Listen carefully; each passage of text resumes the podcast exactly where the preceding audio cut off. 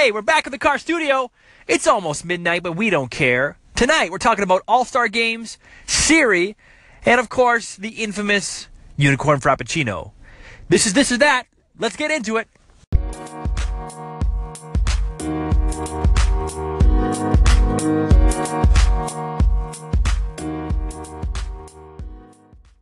So tonight is the night of the MLB's Home Run Derby. And if you weren't watching, like me, you were following along on Twitter, you saw Aaron Judge crush home runs like they were going out of style.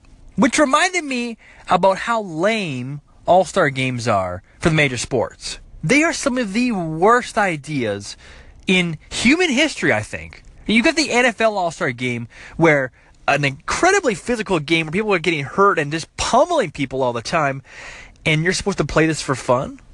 Like, give these guys some flags or something. You get the NHL All Star game, which was only good once when they had that guy John Scott.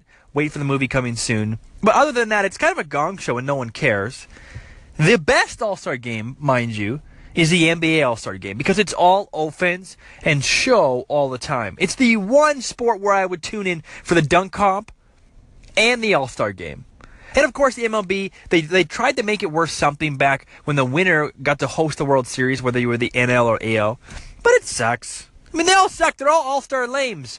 To which someone reminded me, Greg, these are for the kids. They're not for you, grown up with a mortgage. To which I responded, What has my life become? You're right. Now, before we get into the unicorn frappe, on the last episode, I talked about Snapchat and their new links feature where you could swipe up and you could link to anything, and how I'm predicting the end of Snapchat because of this, because everyone and their friends and their dogs and their fish are all going to link to a crazy amount of useless stuff and ruin the whole user experience. Well, I had a call in from James Rathwell, and I thought he brought up some really good points. Hey Greg, James here. Uh, regarding linking out from Snapchat stories, cool case study I'd like to see is a real estate agent do a walkthrough of a listing of theirs through a Snapchat story, and then at the end of the story, linking out to the MLS listing. Uh, gives you all the details of the listing, pricing, contact info for the listing agent.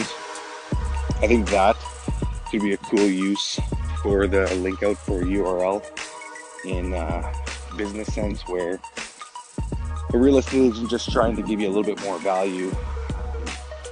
You know, instead of you having to look at still pictures on MLS, you can actually see a walkthrough through Snapchat and then just link out to that URL of the listing itself.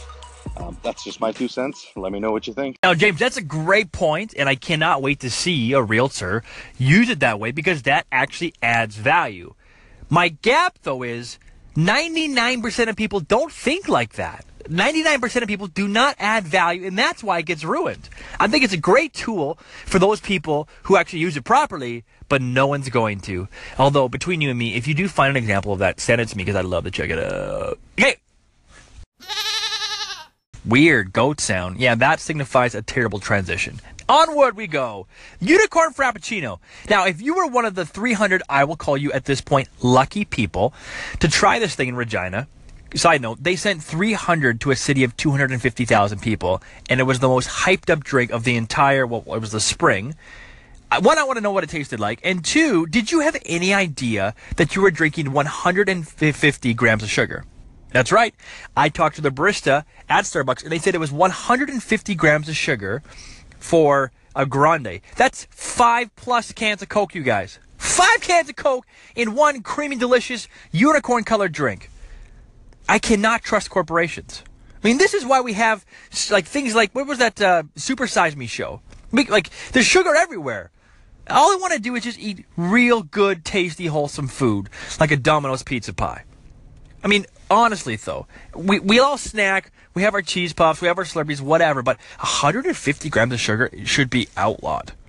I mean, and I'm not one for that, but that's crazy. Like there should be a warning on that thing. So if you if you had one, one, I want to know, do you regret it now, knowing that what you put your your stomach through and the rest of your body? But two, what did it taste like? Okay, so if you're like me, you don't really use Siri. She's not that reliable. Even when I try and get her to do voice to text, it doesn't really work. But I've discovered a few things where she is really reliable. One of them is sports. You can ask her almost anything for sports. Hey, who has the most home runs?